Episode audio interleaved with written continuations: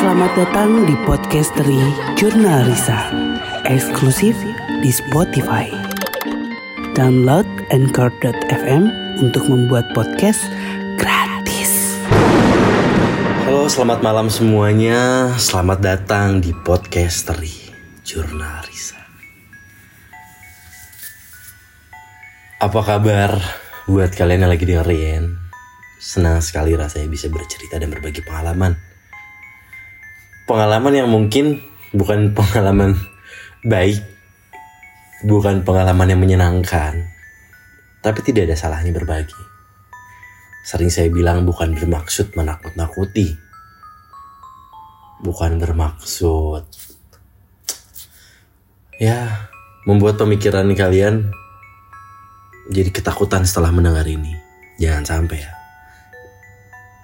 Tapi ini pengalaman atau cerita yang bener-bener harus saya ceritain sama kalian. Karena kejadiannya mungkin terjadi baru-baru ini. Dua minggu sebelum atau seminggu sebelum podcast ini tayang. Sangat-sangat baru. Kalau kalian mungkin ingat semingguan yang lalu atau dua mingguan yang lalu saya berada di Jakarta untuk suatu pekerjaan. Setelah kerjaannya selesai, ternyata di dalam situasi itu ada salah satu teman kami, teman kita, teman saya yang terpapar COVID. Yang pada akhirnya mengharuskan saya melakukan isoma. Setelah cek antigen, dan melakukan prokes dan lain-lain. Akhirnya hasilnya negatif tetap harus isoma karena saya nggak bisa langsung pulang ke Bandung. Yang saya takutkan membahayakan orang rumah dan orang-orang sekitar. Tidak ada yang salah dengan isoma itu hal yang baik. Meskipun kalian positif atau negatif ketika kalian berinteraksi langsung dengan orang yang mungkin sudah terpapar, alangkah baiknya saling menjaga diri kalian dan orang-orang sekitar kalian.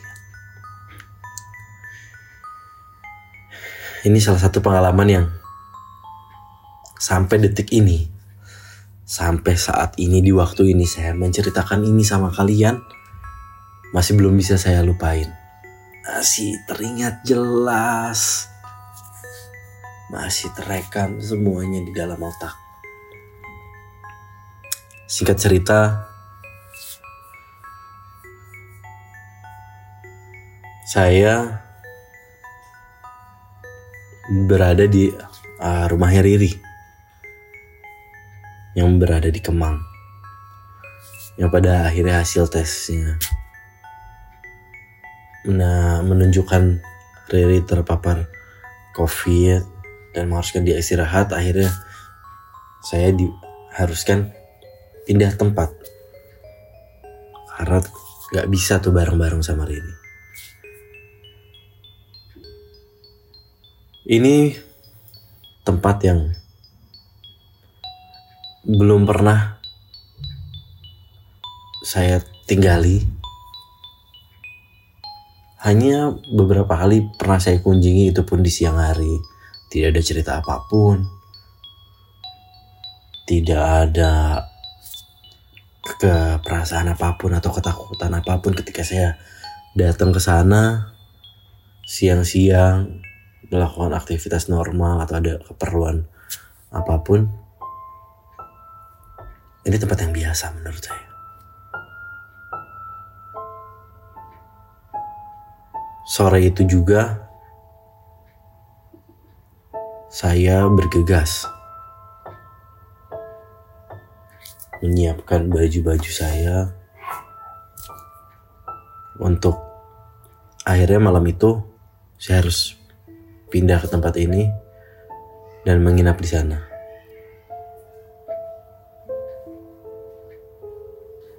Akhirnya kita berangkat dan sampai di salah satu rumah besar. Tidak berpenghuni.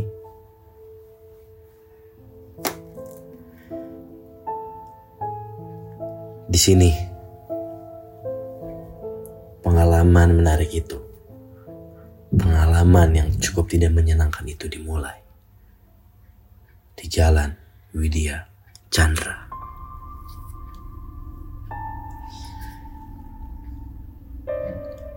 Kebetulan saya tidak sendiri. Di malam itu ada teman saya. Namanya Aldin. Kita tidak merasakan hal yang aneh. Kita datang masuk ke rumah itu. Kita membuka pintunya tidak ada yang aneh. Awalnya saya berpikir ini saya harus tidur di mana. Karena beberapa kali sebelumnya saya datang ke sana saya nggak pernah nemuin kamar atau tempat untuk tidur dalam rumah ini.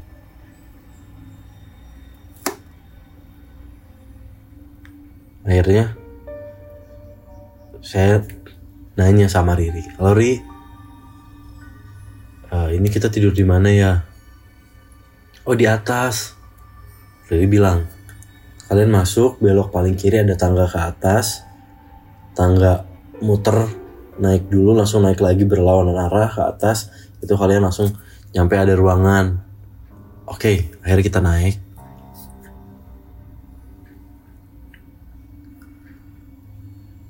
Ya ada yang aneh pada saat itu. Tidak terjadi apa pun. Rumah yang nyaman ruangan yang nyaman. Ada tiga kamar di situ. Ada dua kamar mandi. Ada ruang TV akhirnya kita simpan barang-barang bawaan kita. Kita ngobrol-ngobrol seperti biasa. Tidak ada hal yang aneh.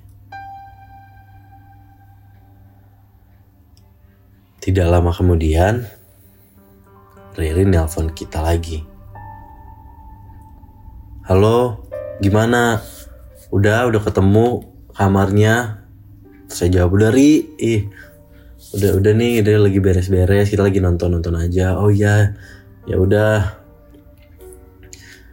Kang kemarin nah kemarin itu sebelum kita datang pembantunya Riri sempat menginap di sana juga.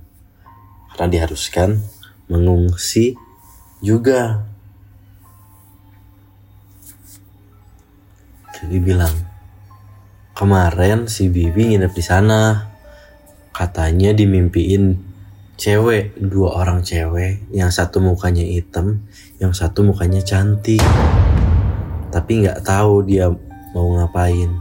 Nggak ngomong apa-apa, cuma ngeliatin si Bibi lagi tidur. Di situ saya langsung merinding, langsung lihat-lihatan sama Aldin. Oh, serius Ri? Iya, tapi nggak apa-apa lah. Yang lain juga nggak apa-apa kok. Nggak ada apa-apa. Ya udah, baik-baik ya. Oh ya udah Ri, makasih ya Ri. Akhirnya kita tutup telepon. Kita lihat-lihatan. Din, serius ini gimana? Ah, nggak apa-apa lah. Aldin masih nyantai. Aldin tuh masih bener-bener santai ketika Riri ngomong kayak gitu. Udahlah nggak apa-apa. Iya nggak apa-apa ya. Kurang bagus gini tempatnya. Tapi gimana kalau kita tidur di luar? Aldin bilang kayak gitu. Iyalah ya udah mendingan kita tidur di sofa aja, depan TV, biar bisa sambil nonton terus ketiduran deh. Jadi nggak mikir yang serem-serem. Wah bener bener bener bener. Oke. Okay. Semakin larut, kita menghabiskan waktu dengan ngobrol, menonton, membicarakan apa pun yang mungkin akan melupakan atau sedikit menggeser pemikiran-pemikiran kita tentang hal-hal yang menyeramkan.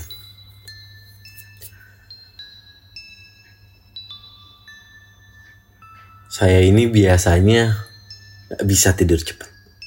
Kalau nggak main handphone, saya harus nonton dan lampu nggak bisa dimatiin. Tapi berbanding terbalik sama Aldin. Aldin tuh harus sepi harus dimatiin lampunya. Harus bener-bener kayak orang istirahat aja mungkin ya kalau saya harus rame akhirnya ada kesepakatan yang kita buat. Oke lampu mati tapi TV nyala. Atau TV mati tapi lampu nyala. Ya udah lampu mati tapi TV nyala deh nggak apa-apa. Hal-hal yang dihindarin hal-hal yang nggak mau saya lihat semakin terasa ketika malam semakin larut yang awalnya kita ketawa-ketawa dan asik nonton, fokus nonton, kita hanya mengomentari film yang kita tonton. Seketika nih, saya melihat ke arah Aldin. Ternyata dia tidur. Saya coba bangunin dia beberapa kali. Aldin, Aldin, ini belum beres filmnya. Nanggung, ayo kita beresin aja dulu. Oh iya, iya. Dia bangun lagi, kepaksa bangun lagi karena saya bangunin dengan setengah niat saya karena takut ya niat saya ngebangunin karena filmnya belum beres setengah lagi karena saya takut karena apa karena di situ saya mulai merasakan ada satu bayangan sosok bayangan yang mondar mandir kalau kalian bisa bayangin kalau saya coba kasih gambaran sama kalian jadi sofa itu berbentuk U yang menghadap langsung ke TV. Di belakang sofa ada satu kamar mandi dan ada satu jalan ke arah lorong yang menyambungkan ke kamar mandi lainnya yang menurut saya cukup menyeramkan. Kalau siang-siang memang ruangannya cukup begitu banyak masuk cahaya karena jendela-jendela yang besar.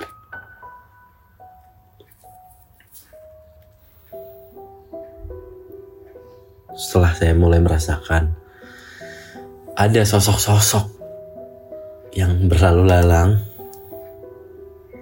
saya pikir saya harus tidur. Cuman rasa takut ini memang berlawanan saya melihat ke arah Aldi lagi, dia udah tertidur lagi. Saya nggak tega buat bangunin dia. Yang akhirnya, ya udah deh. Saya coba buat tidur tapi dengan kondisi TV yang nggak harus mati karena biar rame kesannya. Saya coba tarik selimut. Saya ngumpet di balik selimut dan coba mainin handphone. Apa pun saya buka berusaha sampai mungkin saya tertidur atau mengantuk.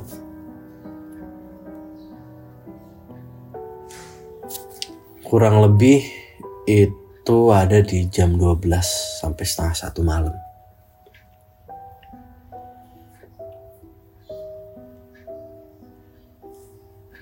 setengah sadar saya merasa dalam posisi terduduk. Saya masih belum tahu itu mimpi atau enggak. Yang terakhir kali saya ingat saya udah tertidur. Saya narik selimut dan saya sembunyi di balik selimut. Di situasi itu, Saya ingat banget saya lagi duduk. Saya baru akan tidur. Baru mau tidur.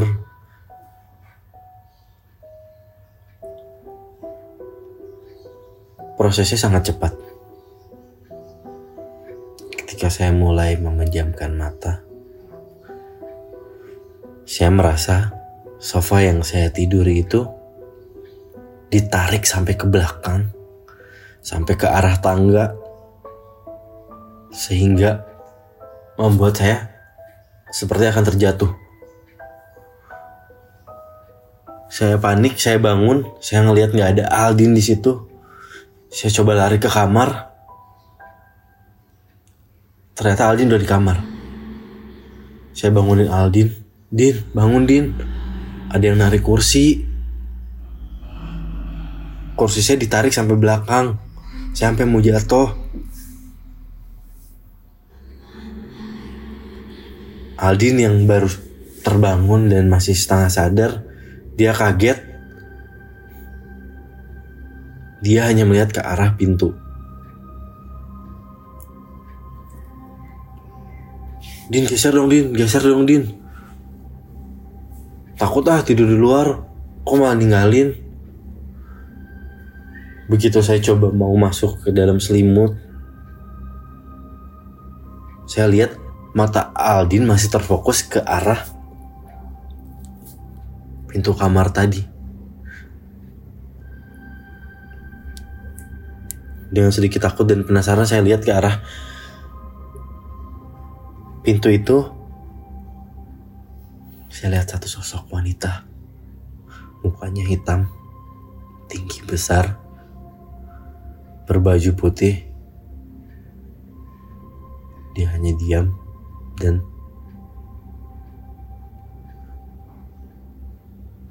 melihat ke arah kami. Saya terbangun di posisi yang sama.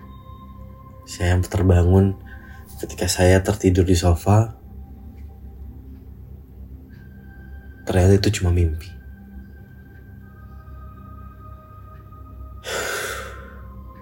Cuma mimpi ternyata.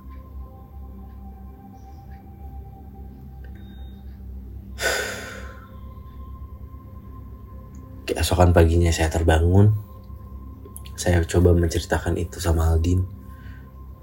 Karena saya pikir saya harus cerita. Karena ada Aldin juga di dalam mimpi saya. Aldin cuma bilang, ya udahlah, kenalan mungkin. Udahlah, jangan cerita-cerita kayak gitu, jadi takut malah.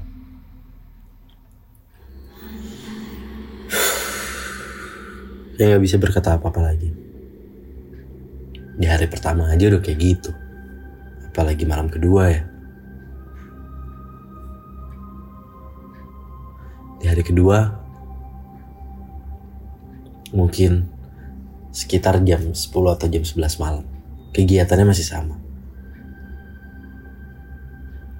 Kita cuma nonton-nonton, buka handphone, buka Instagram, kita masih kita ketawa.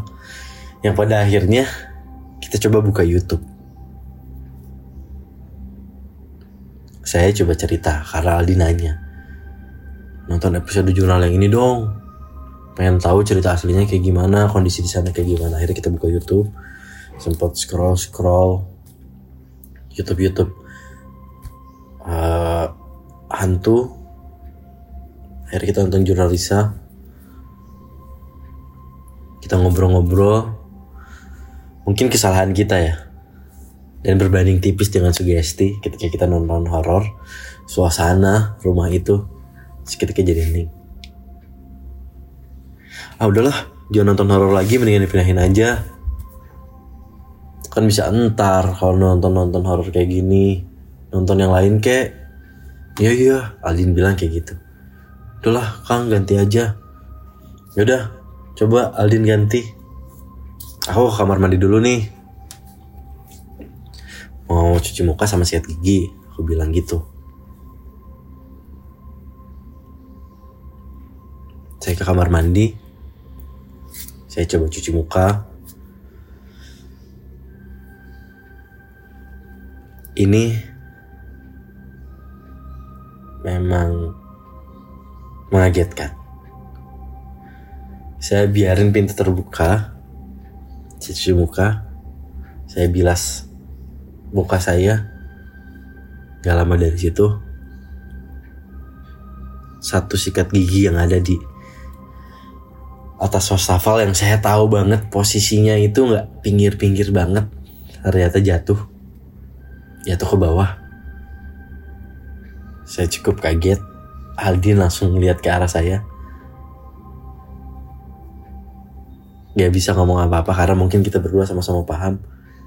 Oke, okay. udah nggak apa-apa. Saya coba naikin lagi sikat giginya. Setelah selesai, udahlah kita tutup aja ya kamar mandinya saya tutup kamar mandinya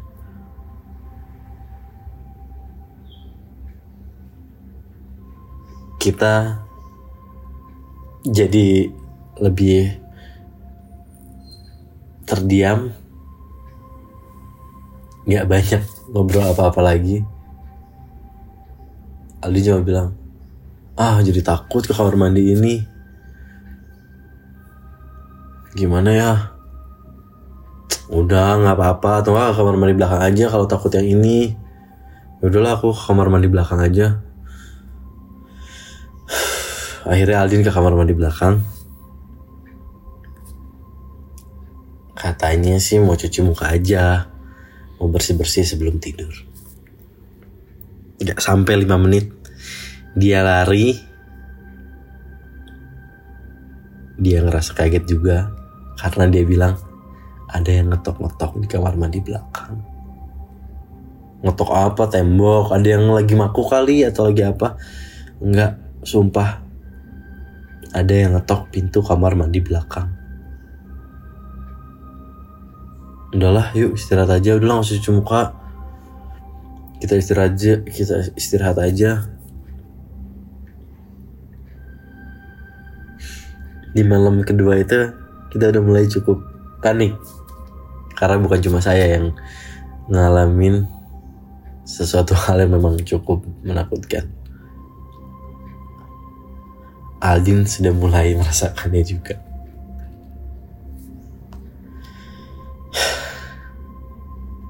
akhirnya kita coba untuk tidur. Dengan kondisi TV tetap menyala.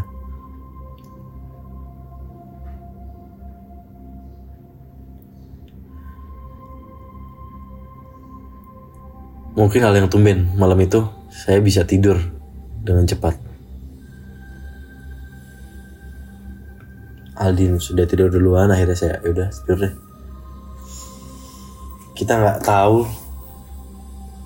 Beberapa menit setelah kita tidur mungkin ada sekitar 15 sampai 20 menit atau setengah jam. Saya mendengar langkah kaki tergesa sedikit berlari menaiki tangga ke ruangan tempat kita tidur. Jelas banget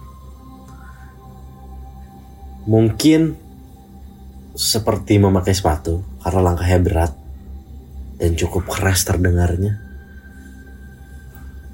Ketika langkah itu udah sampai atas, kita kebangun saling lihat-lihatan. Kita tunggu, tapi nggak ada langkah lagi, nggak ada jalan lagi, nggak ada orang satu sosok pun yang datang ke ruangan kita. Tem ada di situ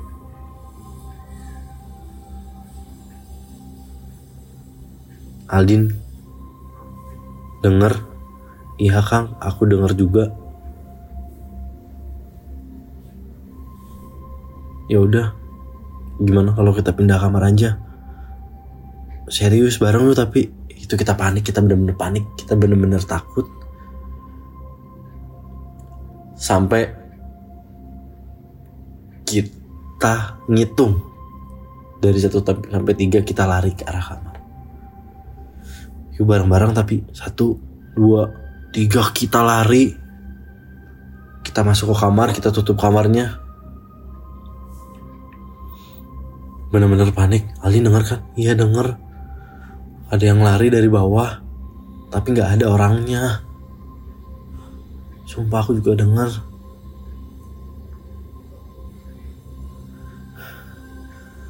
dengan nafas yang terengah dengan kondisi kita yang panik, jantung yang berdebar. Kita sama-sama merinding. Kita coba istirahat lagi, kita coba tidur. Udahlah, kita tidur aja. Jangan dipikirin. Udah-udah jangan dipikirin.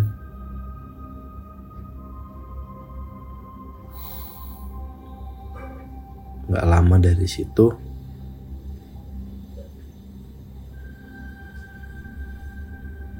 ada yang ngetok pintu. Pintu kamar kita diketok. Ketukan pelan-pelan itu masih saya bisa ingat suaranya.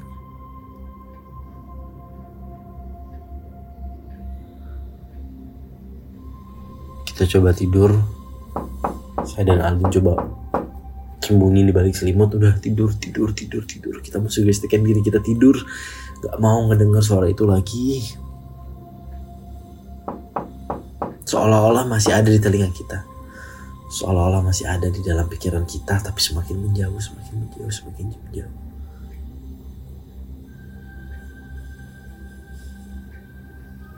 Akhirnya saya tertidur.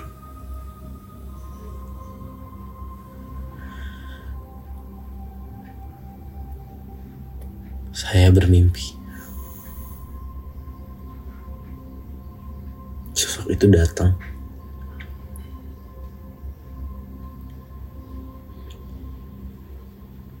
Fisiknya memang tidak terlalu baik. Kondisinya memang cukup menyeramkan. Ternyata benar kata si mbak itu. Ada dua sosok wanita. Yang mendiami tempat itu.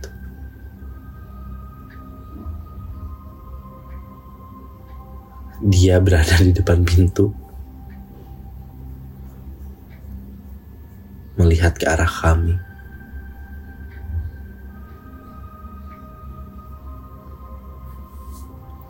Ada sedikit kata yang bisa saya dengar. Sosok wanita yang berwajah hitam ini bicara. Kami penunggu di sini. Tidak usah takut. Menunggu di sini. Tidak usah takut. Kami penunggu di sini. Tidak usah takut.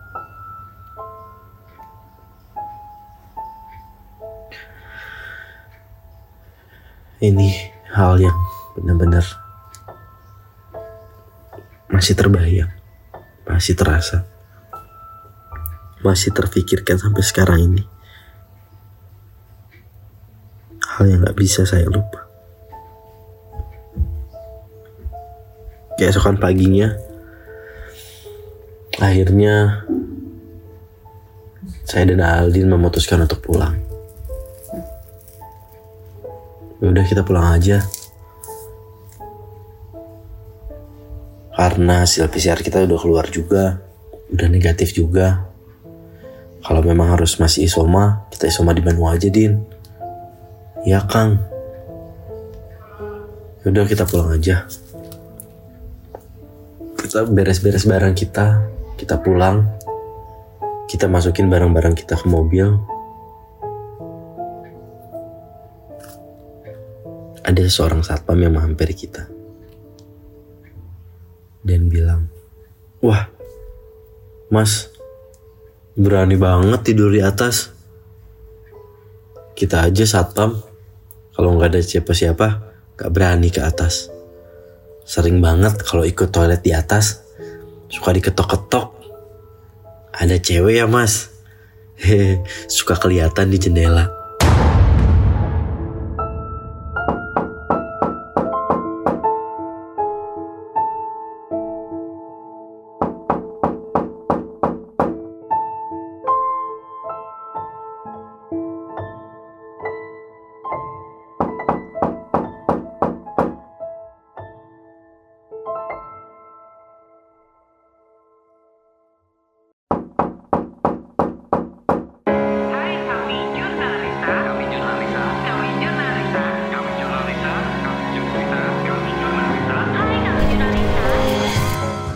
Kami jurnalisa. Hai kami jurnal Risa. Kami jurnal Risa. Hai kami jurnal Risa. Hai, kami jurnalisa. Hai, kami jurnal Risa. Hai, kami jurnalisa. Hai kami jurnalisa Hai, kami jurnalisa. Kami jurnalisa. Cari foto kita di sekitaran jalanan di Bandung ya Foto di sana, upload di Instagram kamu. Tag at tim underscore jurnalisa Kasih hashtag motoin jurnal Risa. Nanti bakal ada hadiah buat kamu Dan pastinya Hati-hati. Jangan mengganggu pengguna jalan. dan jangan membahayakan diri kalian. Jangan membahayakan diri kalian ya. Jangan membahayakan diri kalian ya. Podcasteri Jurnal Risa eksklusif di Spotify. Download Anchor.fm untuk membuat podcast gratis.